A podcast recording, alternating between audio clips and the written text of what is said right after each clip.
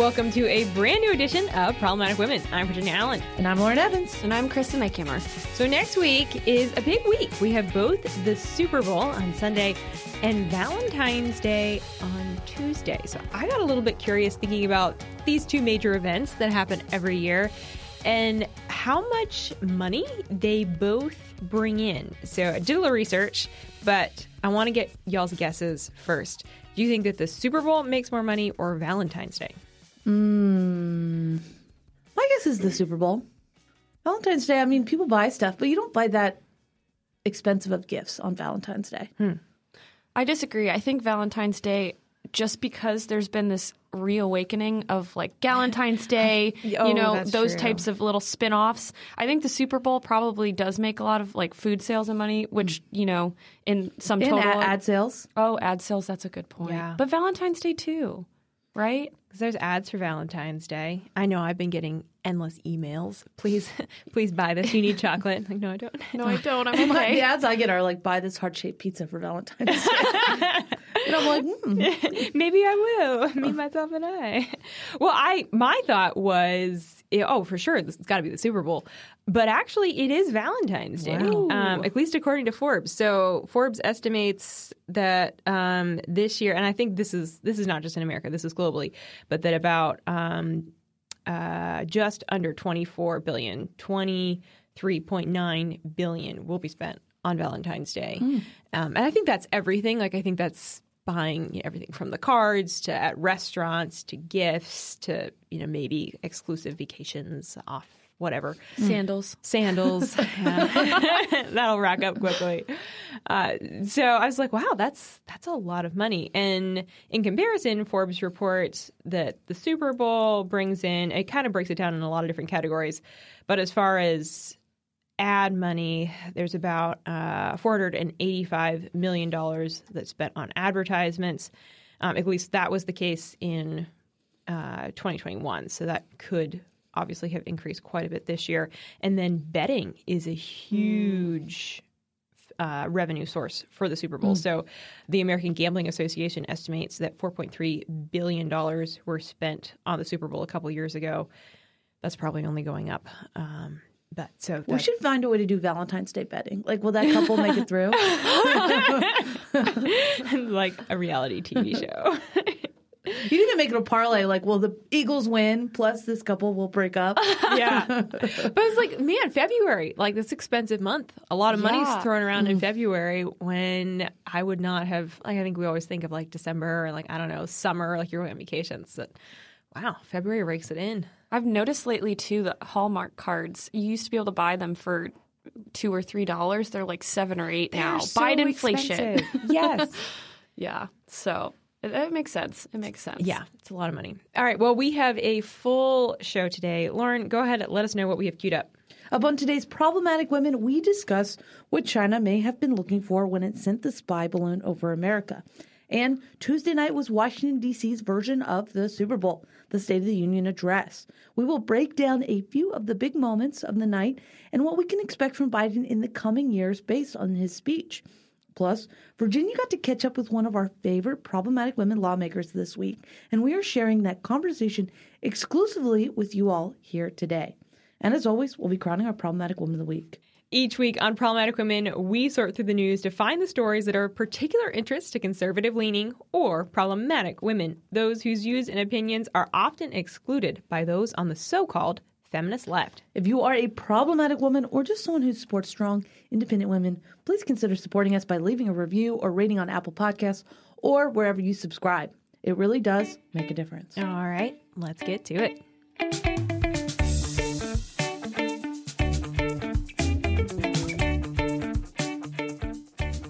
Eyes were on the sky last week after Pentagon officials announced they had detected a Chinese surveillance balloon flying over Montana. The balloon flew over much of the United States at an altitude of about 60,000 feet, passing by multiple U.S. military bases and nuclear arsenals. China's Ministry of Foreign Affairs denied that this was a spying aircraft and instead said that it was simply a civilian balloon used for weather research, emphasizing that the unmanned airship posed no real threat to America and entered U.S. airspace accidentally. Still, many Americans remained concerned. General Glen VanHerck, commander of the United States Northern Command and North American Aerospace Defense Command, told reporters that the balloon was roughly 200 feet tall and carried a payload weighing a couple thousand pounds. A week after entering U.S. airspace, a U.S. military fighter jet shot the balloon down off the coast of South Carolina. um, there's a lot of speculation on this balloon, and I personally am very interested in it because I have been to the Wallops uh, flight facility, which is in Chincoteague, Virginia. Um, it's a NASA basically balloon factory where they create a bunch of these balloons and sounding rockets. So I'm very skeptical about what this balloon how it entered U.S. Air, airspace, mm. but I'd love like what do you guys think? I mean, were you concerned when you saw it that, that your your mom was just floating up there in the sky? Who's in the balloon? Oh, I meant your mama was so fat. She was the size oh, of a balloon. Oh, that was so good. a little, a little You're so funny. Lauren. You know, I was really fascinated as this story broke, and I, I'm going to give credit to Megyn Kelly here because man, she's has a lot of good things to say on a lot of issues. But she had a really fascinating conversation on her show with Rob O'Neill, a former U.S. Navy SEAL, and they just talked about what really kind of went down and happened and their thoughts on it. And the fact is, we disregard what China had to say. You know, they claim it's a weather balloon. Okay, obviously that's not the case. But one of the things that Rob O'Neill brought up was that China was obviously curious to see how long it would take for America to detect the balloon and what America's response would be. So China knew, I think, that America was eventually going to find the balloon. We were going to be aware of the balloon, but they kind of wanted to see okay, how long is it going to take you guys to figure out it's here?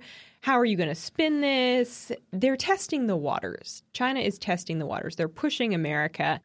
Yeah, they're they're testing the waters, but I think what's even crazier, Virginia, is they so they floated this big balloon, this huge balloon, literally from one side of the United States to the other. Mm-hmm. I mean, think about if you had to drive that far, how long that would take you. And this balloon just kind of moseyed over and then when we shot it down, they were upset that we shot it down. yeah. like, like, well, come on, what's going on, guys?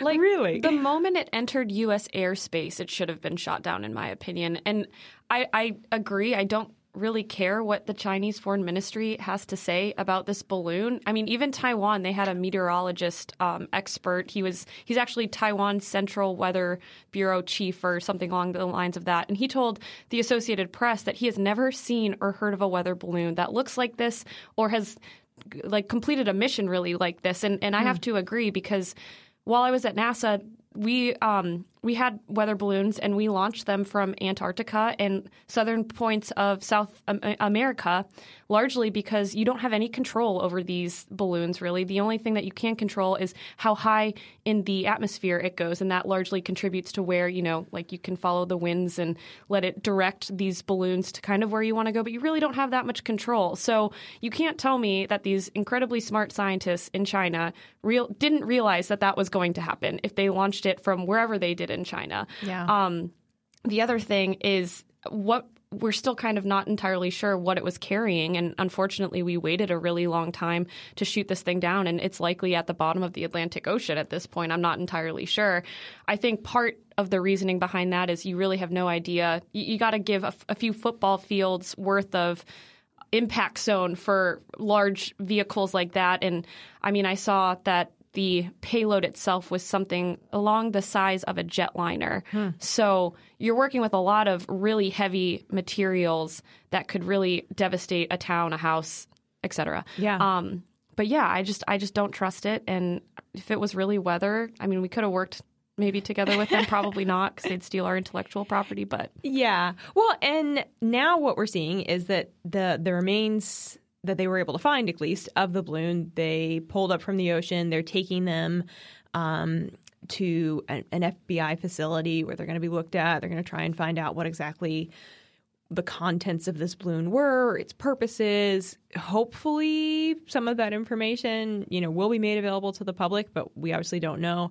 And it seems like honestly, if if individuals in Montana hadn't have started seeing this balloon and saying, "Hey, why is there this weird balloon floating over our state.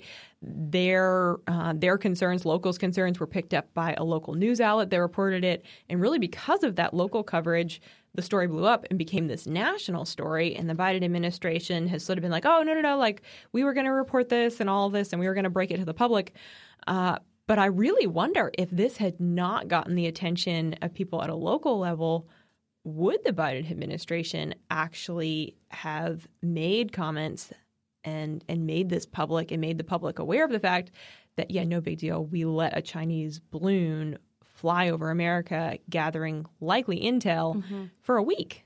And to the fact that Biden, I think, pretty early said, "Let's shoot this down," mm-hmm. and his top military aides were like, "No, we'll we'll wait." We'll, and you're like, "No, he's the president." Yeah. I mean, like I have a lot of concerns about our president, but he's the one who should be making these decisions, not this deep state military complex just being like, oh, well, we'll take what you say into consideration, but we're calling the shots. Yeah. No, I mean, that's not how the chain of command works. and I think just goes to show that in the same way, uh, many Americans don't have a lot of confidence in Biden, that his own advisors mm-hmm. don't have confidence in him, which is very disturbing that essentially we have a president that's not calling the shots.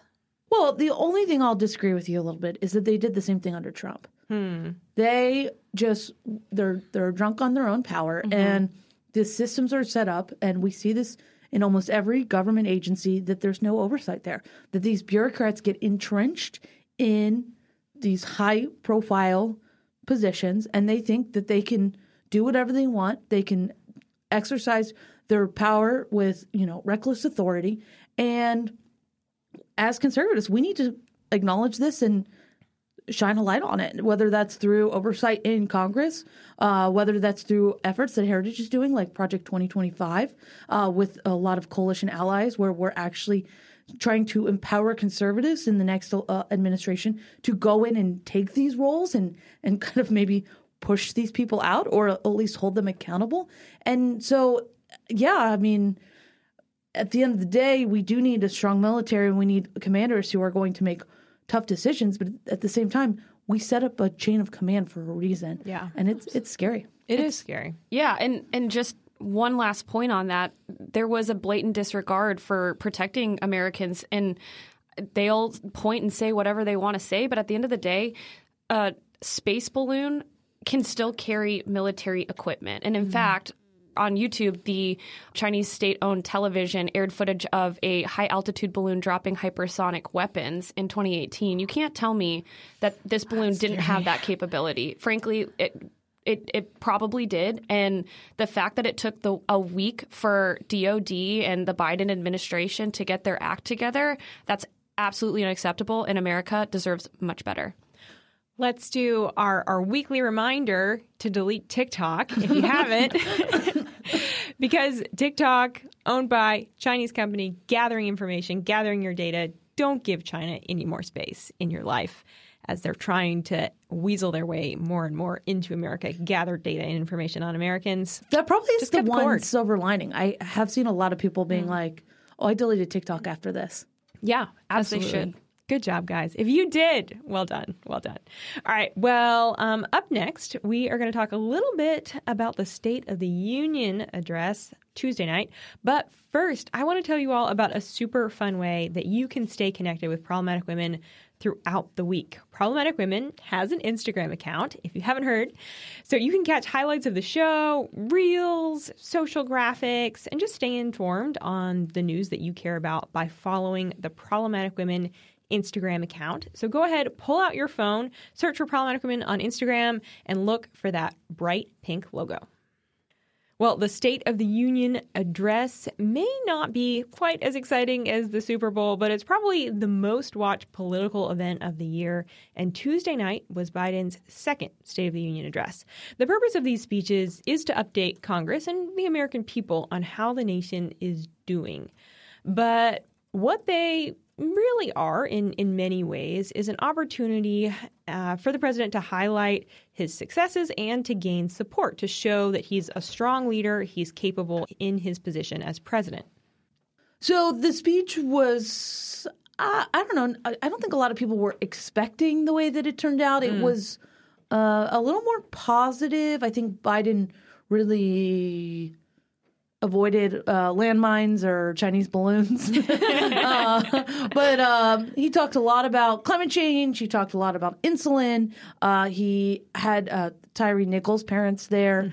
Um, one thing he talked about was our commitment to Ukraine, but he never defined what success in Ukraine is. Yeah. Uh, one of my favorite tweets of the night was Democrats are wearing more Ukrainian flags than American flags.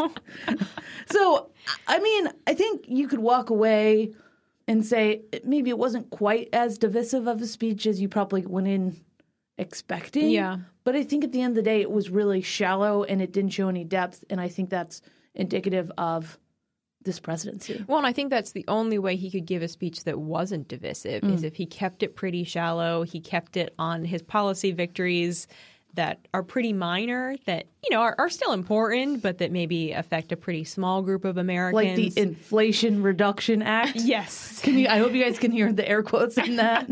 Well, uh, I mean, some parts of the speech just felt a little bit bizarre as he got into talking about things with like resorts and hotels, and it's like, mm. well, how did wait? What's going on? And he did the thing where he's like, "My daddy used to tell me, Joey, Joey," and you're like, what is going on right now? but yeah, I, I guess all in all, I, I thought it was uh, just maybe not very memorable. Like I, I think as far as speeches go in the chronicles of history, that one's probably not going to be talked about for decades to come. It's sad because if you look at the last two Democrats that were president, um, they kind of the tone was set by the midterms, and you definitely kind of saw the tone being set by these midterms too. They were just you know uneventful, kind of left you wanting more, and I feel like that's exactly what Biden's speech was like. It was as disappointing, if not more.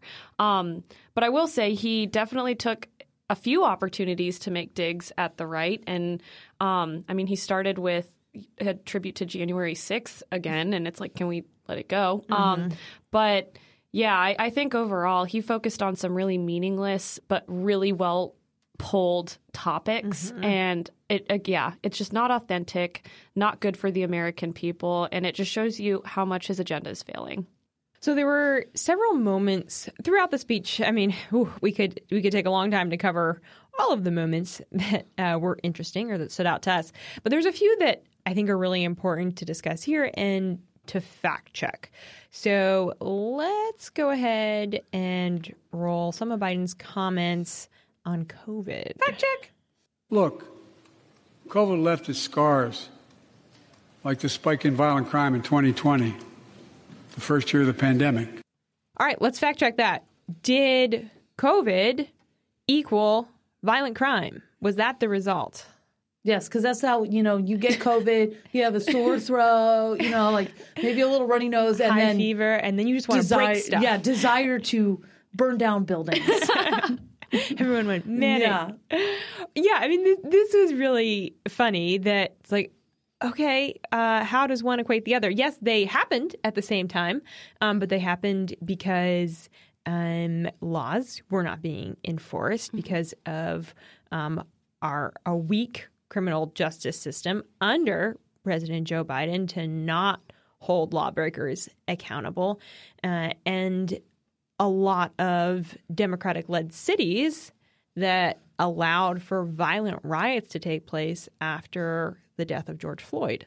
yeah, Virginia, you're exactly right. Twenty-seven out of the top thirty cities with the highest murder rate in the United States are Democrat run. Which I don't think that's a coincidence. And the left loves to talk about we have a red state murder problem, we have a red state murder problem. But if you look at most of those states, they don't have a murder problem. It's blue cities in red states where they get these rogue prosecutors, which are DAs, district attorneys, who have no regard for human life. They just want to implement their leftist progressive policies where mm-hmm. it's anti-police. It's let's let violent criminals out on the street. And for some reason they're claiming that this is for you know diversity and equity and inclusion. Where at the end of the day it's hurting the black and brown people who primarily live in these cities who have you know five t- ten times higher of a murder rate than folks who live out in the suburbs.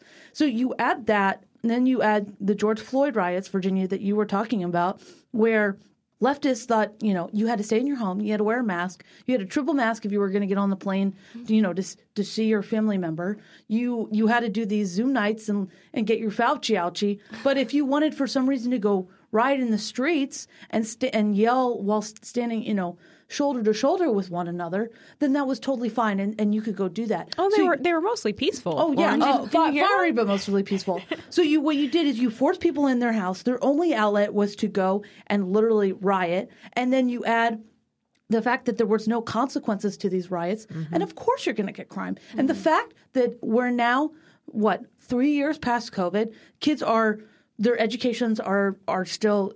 Way behind where they're supposed to be. We we still don't know what the vaccine is doing to children, and if people have even gotten their paychecks or gotten their jobs back that they've lost due to mm. not getting the vaccine due to valid health concerns.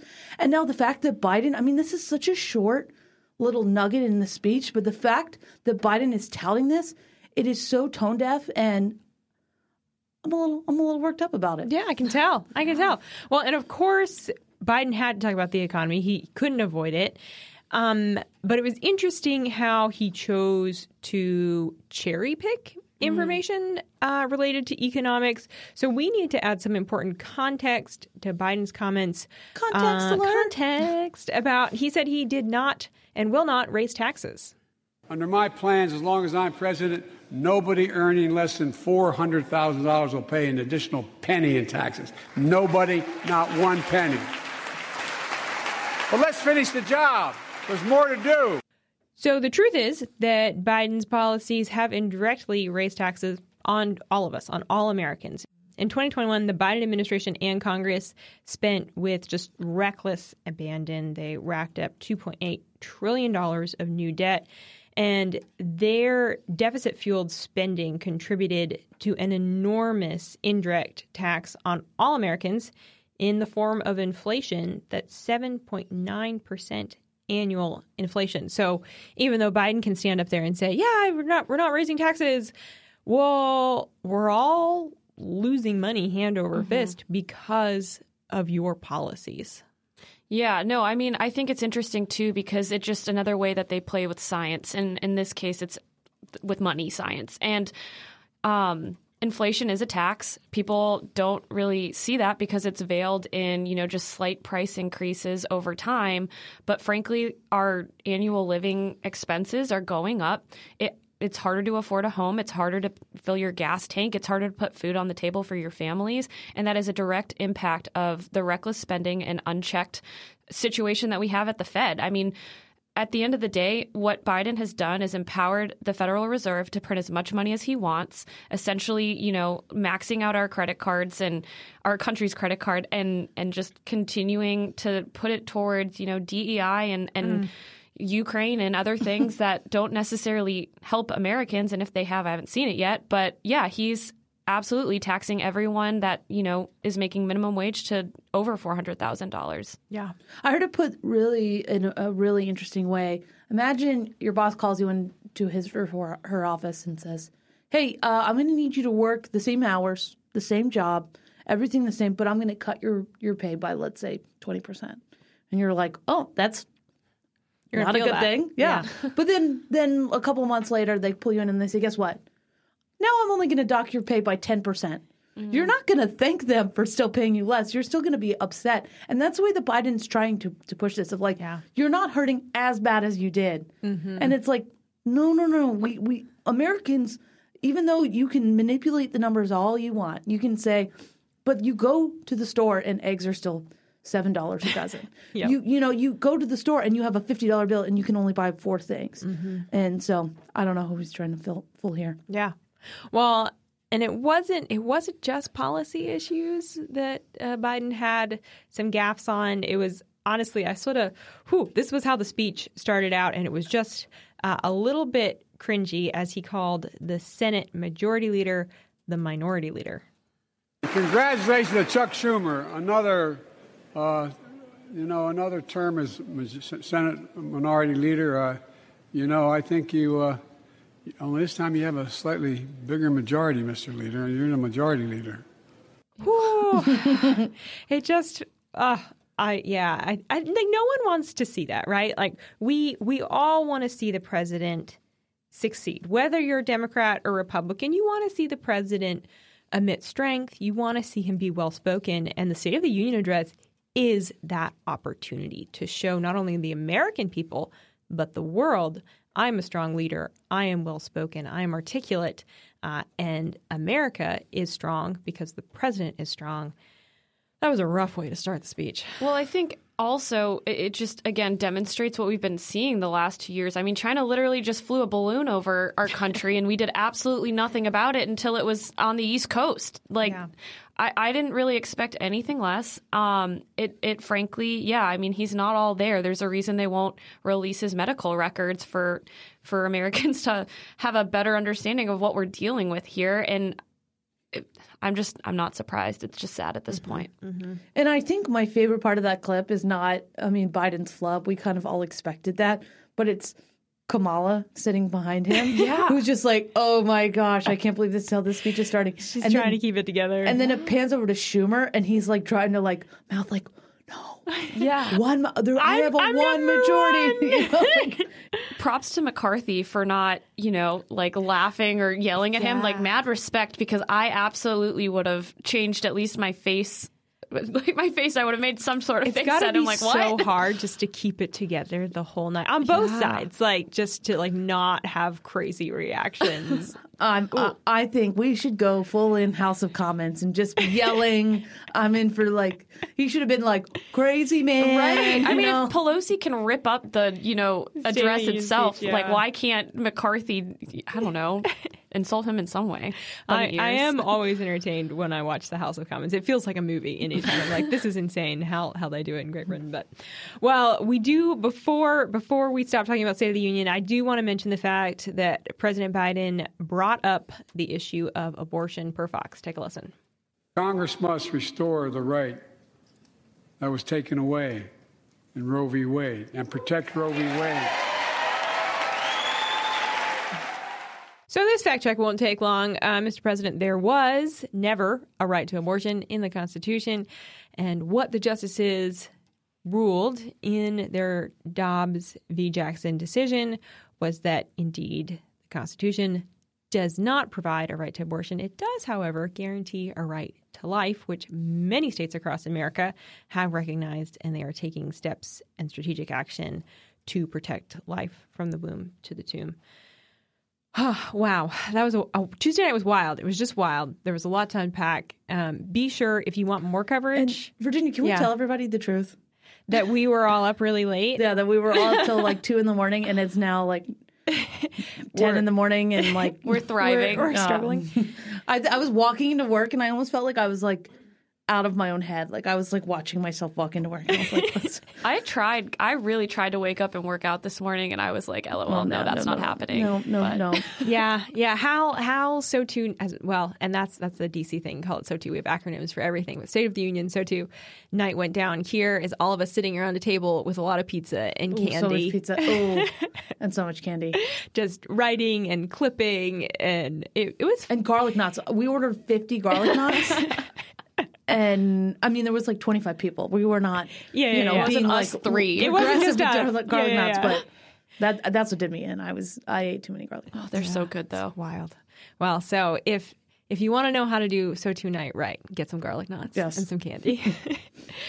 All right. Well, up next, we're going to continue uh, speaking a little bit about Biden's record and what he has done so far, his time in office.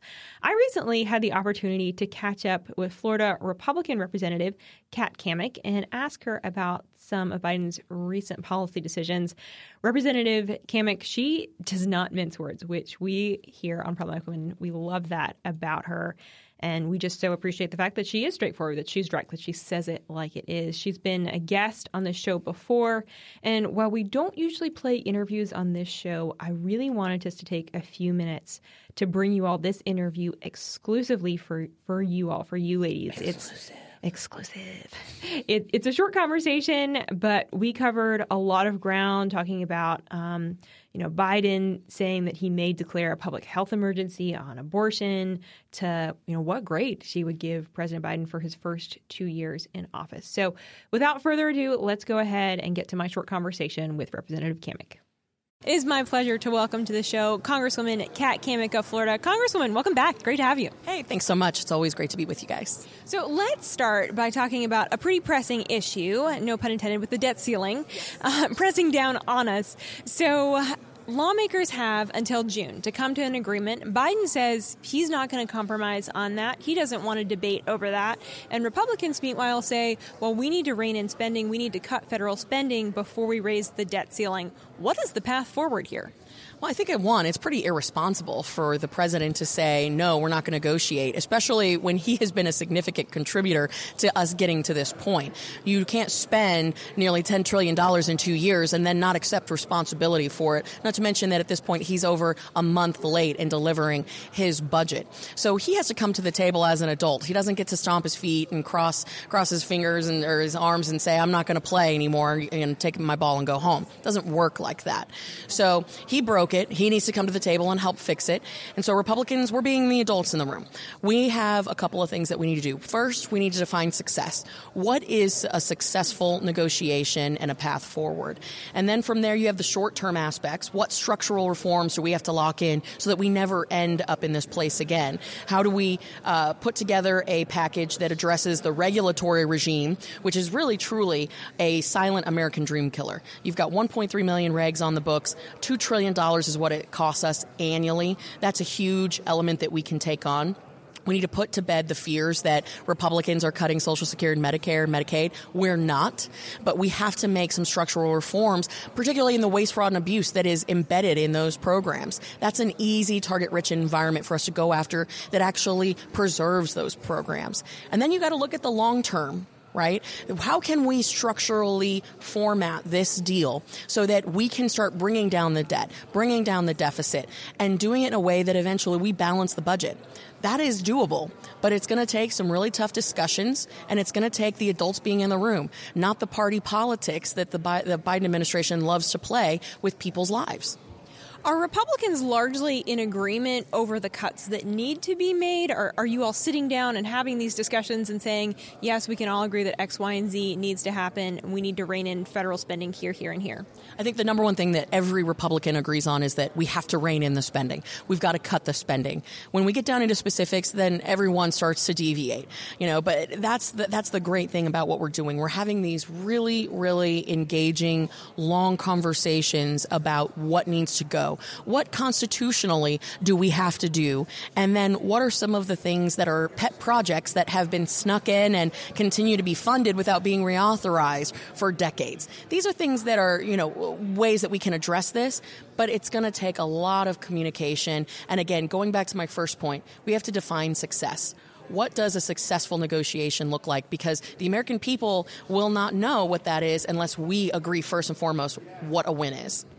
Is there a certain number that you would say, okay, we would be willing to raise the debt ceiling to this if Democrats agree, yes, we will cut spending here, here, and here? I think it's way too early to even put a pinpoint on a number or a specific program. I think we have some general framework issues that we've got to work out, but the more important issue here is not the number. It is the process and procedural changes that need to be made so that we don't continue to come back into this position ever again. So that I think is where the wins and, and the specifics should be focused on. Let's talk a little bit about an issue that I know is of great interest to our audience, and that's the issue of life.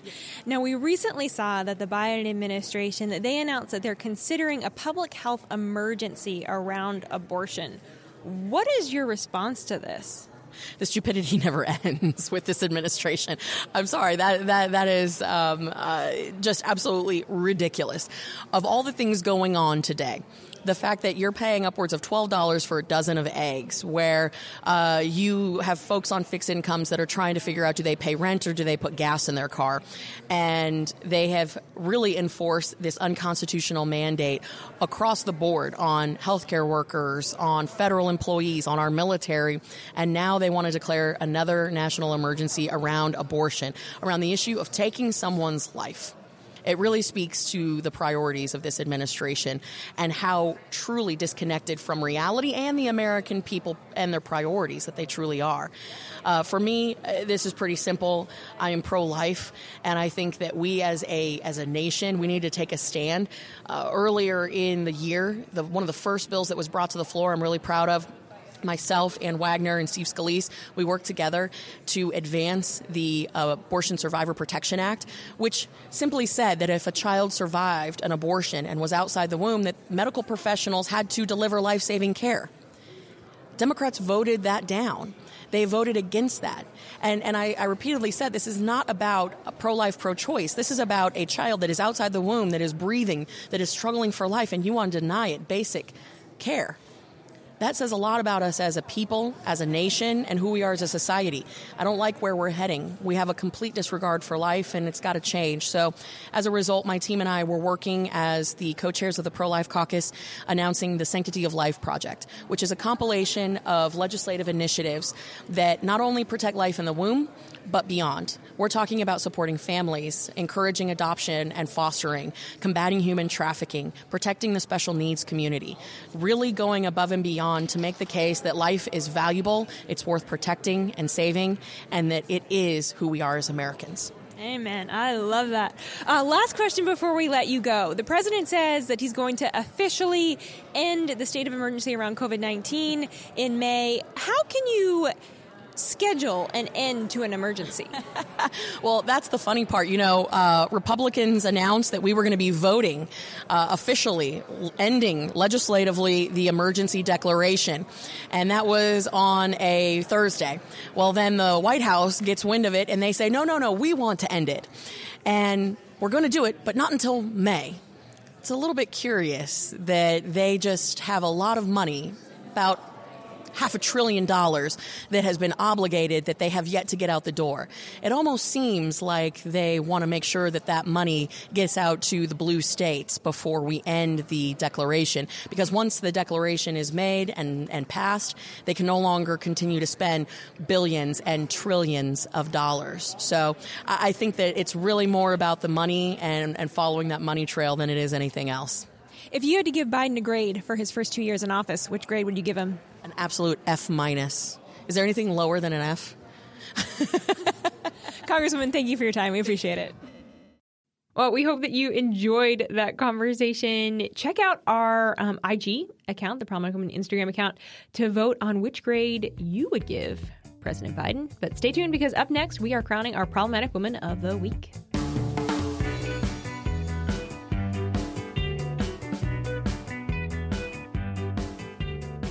Five days a week, two episode formats, one mission to deliver the news you care about and analysis on the biggest issues facing America.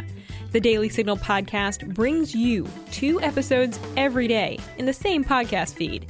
Each morning, catch interviews with policymakers, leading experts, and conservative activists as we discuss some of the greatest challenges facing our country and offer solutions for a brighter future. And every weekday at 5 p.m., we bring you the top news of the day. These are the headlines you care about. Subscribe to the Daily Signal podcast wherever you get your podcasts so you never miss out on our morning interviews or evening news.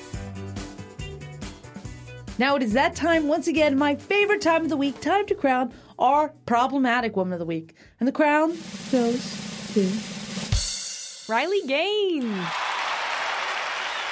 Riley is a swimmer from Kentucky who competed against male swimmer Lia Thomas. Gaines tied with Lia Thomas at the NCAA championship last year. Even though they tied, Riley said she was told the trophy would be given to Thomas for photo purposes. Whoa.